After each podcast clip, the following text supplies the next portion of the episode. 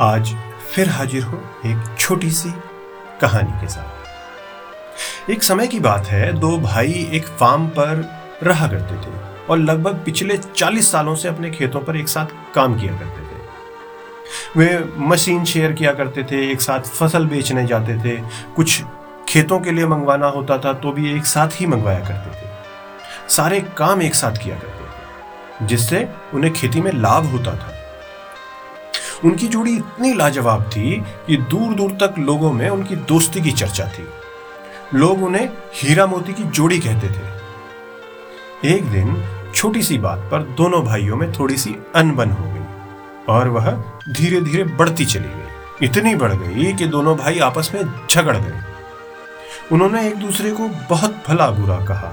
उसके बाद कई हफ्तों से उन्होंने आपस में बातचीत नहीं की। एक सुबह की बात है। बड़े भाई के दरवाजे पर किसी व्यक्ति ने खटखटाया। उसने देखा एक बढ़ई अपने औजारों के बॉक्स को लेकर उसके सामने खड़ा है। उसने बड़े भाई से कहा, मैं कुछ दिनों के लिए काम ढूंढ रहा हूँ। क्या आपके पास कोई काम है? कुछ सोचते हुए बड़े भाई ने बोला हाँ आपके लिए मेरे पास काम है। और बढ़ई को अपने खेतों के पास ले गया।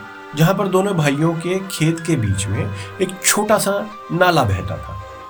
और छोटे भाई ने खेतों को ज़्यादा पानी देने के लालच में उसे खुदवाकर और गहरा कर दिया था, जिससे कि उसमें अधिक पानी बहे और इसके चलते उसको इतना चौड़ा कर दिया था कि अब उसके पार जाना मुश्किल हो गया था।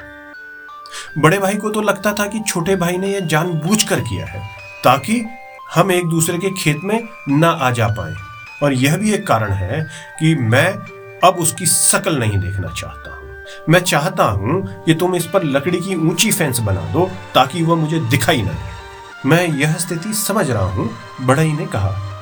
मैं काम बहुत अच्छे से कर सकता हूँ। बड़े भाई को किसी कारणवश शहर जाना था। उस सारी बातें बताने के बाद उसने बड़ई को जितनी भी लकड़ियों की आवश्यकता थी, वह उसे उपलब्ध करा। शहर दूर था। बड़े भाई को जाने और आने में लगभग पूरा दिन लगने वाला था। बड़ा भाई शहर चला गया और बड़े काम में लग गया। जब वह शहर से शाम को लौटा, तब सूर्य छुपने वाला था और बड़े ने अपना काम खत्म कर लिया था। बड़े भाई ने पूछा, क्या तुमने अपना काम कर लिया? बड़े ने हाँ में जवाब दिया और उसने अपना काम दिखाने के लिए बड़े भाई को खेतों के बीच में बने नाले के पास ले गया। बड़े भाई ने देखा, वहाँ पर कोई भी लकड़ी की फेंस नहीं थी। वहाँ पर तो एक छोटा सा बहुत ही सुंदर, खूबसूरत पुल बना हुआ था। वो एक कला का बहुत ही सुंदर नमूना था। उसी समय उसने देखा उसका छोटा भाई अपने दोनों हाथ खोले उससे गले लगने के लिए। उसकी ओर आ रहा है। छोटा भाई पास आया। उसने बोला कि आप वाकई में बड़े दयालु हैं और सच्चे हृदय के हैं। मैंने आपको छोटे होते हुए भी भला बुरा कहा, लेकिन फिर भी आपने बुरा नहीं माना।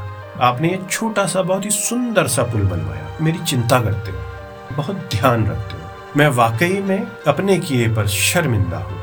मुझे माफ़ कर दीजिए। और वह अपने बड़े भाई के गले से लग गया। बड़ई ने अपने औजारों का बक्सा उठाया, कंधे पे रखा और चल दिया। तभी बड़े भाई ने बोला, रुको, मुझे तुमसे और भी काम है।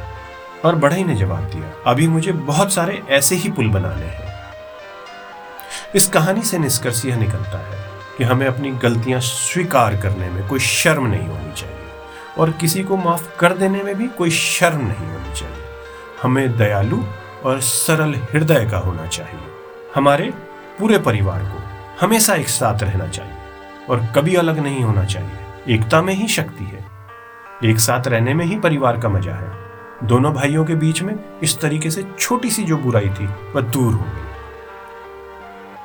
कैसी लगी आपको यह छोटी सी कहानी? यह कहानी थी जी से स्टोरी की तरफ़ से आपके लिए। यह कहानी भेजी थी मास्टर नाथन फोंसका ने कलवा वेस्ट थाने, महाराष्ट्र से। यदि आप भी कोई छोटी सी स्टोरी शेयर करना चाहते हैं तो जी से story at the rate gmail dot com पर मैसेज कर सकते हैं। धन्यवाद।